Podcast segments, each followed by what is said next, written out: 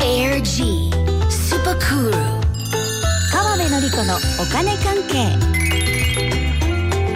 この時間はお金についていろいろな話題を教えていただきますファイナンシャルプランナーで社会保険労務士の川辺典子さんですよろしくお願いします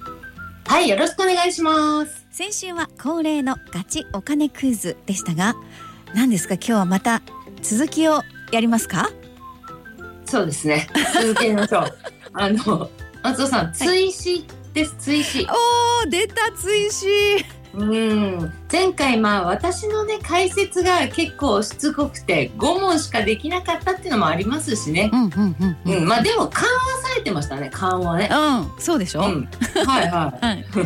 そうそうああとあの私の新刊プレゼントって応はい募来てましたかね、もちろんたくさんいただいておりますのでこちらの中から選ばせていただきます、はい、うんわかりました。うん。さて、では、いきますかね、クイズね。行きましょうか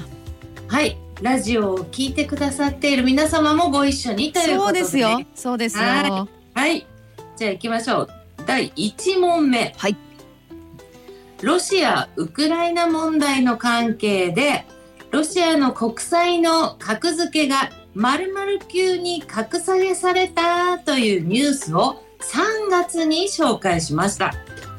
格下げが WB 以下など低い債券のことをガラクタの意味合いから〇〇債と言います。さて、カタカナで何歳ですかお、まだ答え言ってないんですだっけてど顔が面白いんだよ。顔が。今の顔でこれ間違えたらどうしようかなって気もしますが、あれ顔いやもうみ皆さんにお見せしたい顔。ジャンクはい、はい正解ジャンク祭ということでね、はいこればっちり覚えてましたね。ガラクタでね覚えてましたうん、ううんん、ジャンク祭でこの格付けする会社って覚えてます？なんていう会社か。わかんないですなんだろうそれはね、はいあのまあ今回のこのニュースだと S&P っていう会社ね。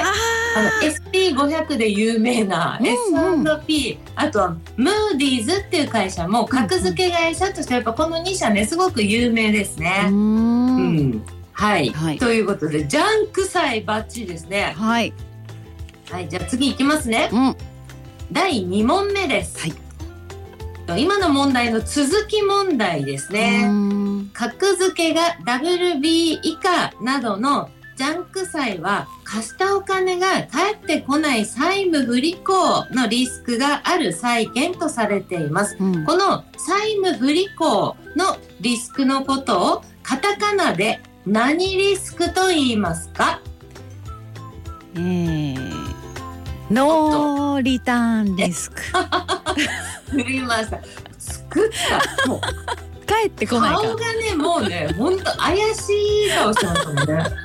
顔、すごい、このリモートでも伝わる感じがね、すごいいいですね。はい。まあ、合ってるわけないんですけど、 答えはですね、はいデフォルトリスクでした。あうん。きあーって感じはあるんですーね聞。きましたねこれは、うんははい。いこれね、何そ回かこのクイズ出してる気がします けうでど。すかはい。はい。じゃあ次いきますよ。はい第3問目丸抜問題です、おうん、今年から成人の年齢が18歳になりましたうんそれに伴って18歳から国民年金保険料を納めることになった丸か×かバツうん何ですかそのハテナマーク付きは いやうんいや×ですねバツお正解ですはい、いあのそれは別に変わったわけじゃないですからね、はいでも微妙でした今の顔微妙というかあそうか、 ないあそうなんだ はいまあまあいまあ、いちょっと迷いまししたけど。たうんはいじゃあ次4番4問目またね同じく3月かこれもねロシアに対する経済制裁についての3択問題ですロシアを国際的なお金の決済ネットワークから締め出すということになりましたうん。その決済ネットワークは国際銀行間通信協会なんて訳されておりベルギーに本部がありますその協会団体名はでは3択問題のまず丸1ブリグジット丸2スイフト丸3テイラブレグジットですか一番ーはいダメです バツバツ答えは2番ですよスイフトそうそうそうまあアルファベットでね書きますすスイフトですねなるほどうん、これね、うんまあ2番と3番はおかしいなって感じですよね。そうなんですよだけなんかテイラー・スウィフトみたいな感じじゃないですうか、ん、だけどこれはいスイフトだったからそう3番は私が勝手に作ったんですよ。そうなんだそうに1番のブリグジットっていうのは、うんあのイギリスが EU を離脱しますって話がブリグジットなんですよね。あーブリティッシュのブリだから。はいはいはいで、はイグいジットのこのあグブジッレトみたいグなジットだったそわうけそうでそうすくっねつけたんですよ。まあただはこれもやったけど結構前だったんで ね。あ、ははいい、ちょっとすごい前だからしょうがない。ただね、スイフトに関しては3月か4月に言ってるんですよね。おーはい、じゃあ次行きます。はい第5問目です。日本の株式市場の問題です。日本で最も活発な株の売り買いをされている、行われているのは東京証券取引所です。かつては、その中でも東証1部、2部、東証マザーズ、ジャスダックという分類でしたが、今年3つに再編成されまして、もう東証1部なんてありません。では東証一部相当と言いますかその中で最も活発なのは東証何東証何市場カタカナでねはい東証プライムおおすごいドヤ顔でいただきました ねこれすごい印象的でしたおおプライム、ままだドヤ顔が続いているというねなんか三つありましてプライムあそうそうそうそうプライムともう一個はなんかスベーシックみたいなスタンダードみたいなあ正解正解おースタンダードでもうそ一そそ個は何でしたっけうん、自分で振っておいてわかんない松尾さん ね。三つ目グロースね。グロースそうそそううそうそう成長的なね。うんうんうんはい。ということでね、六問目いけます？いけますあ、じゃあ第六問目、はいこれ最後にしましょうじゃあね。コロナが長引いて生活が厳しくなったことで再演したまたまた出てきた議論についての問題です。もともとは竹中平蔵氏が言い出した話で政府が行う最低限の所得保障の制度でお金がある人ない人関係なくみんなに無条件で一定額を定期的に渡しますよなんていう制度で竹中氏は月に7万円なんていう例を挙げていました。